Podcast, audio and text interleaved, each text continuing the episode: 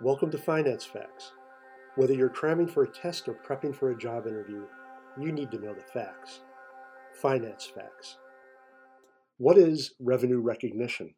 Okay, if you read annual reports or listen to earnings calls, sometimes you'll hear revenue recognition mentioned. What's it all about? Revenue recognition is a key component of accrual accounting. When combined with the matching principle, we can determine the accounting period during which both revenues and expenses are recognized. The matching principle determines when revenues are recognized. This is when the goods are transferred or services rendered, irrespective of when the cash was actually received.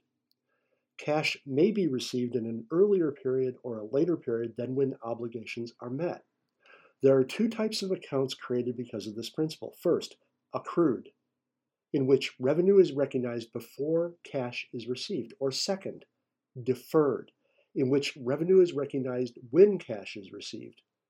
The IFRS has five criteria to identify an event allowing a business to recognize revenue on the sales of goods. First, risks and rewards of the goods have been transferred from the seller to the buyer. Second, the seller has no further control over the goods sold. Third, collection of payment for goods sold is reasonably assured. Fourth, the amount of revenue can be reasonably measured. And fifth, costs of earning the revenue can be reasonably measured. These collectively cover the areas of performance, collectability, and measurability. A seller needs to be able to match expenses to revenues they helped earn. Therefore, revenues and expenses both need to be measurable. Thanks for listening to Finance Facts. My name is Dave Coker.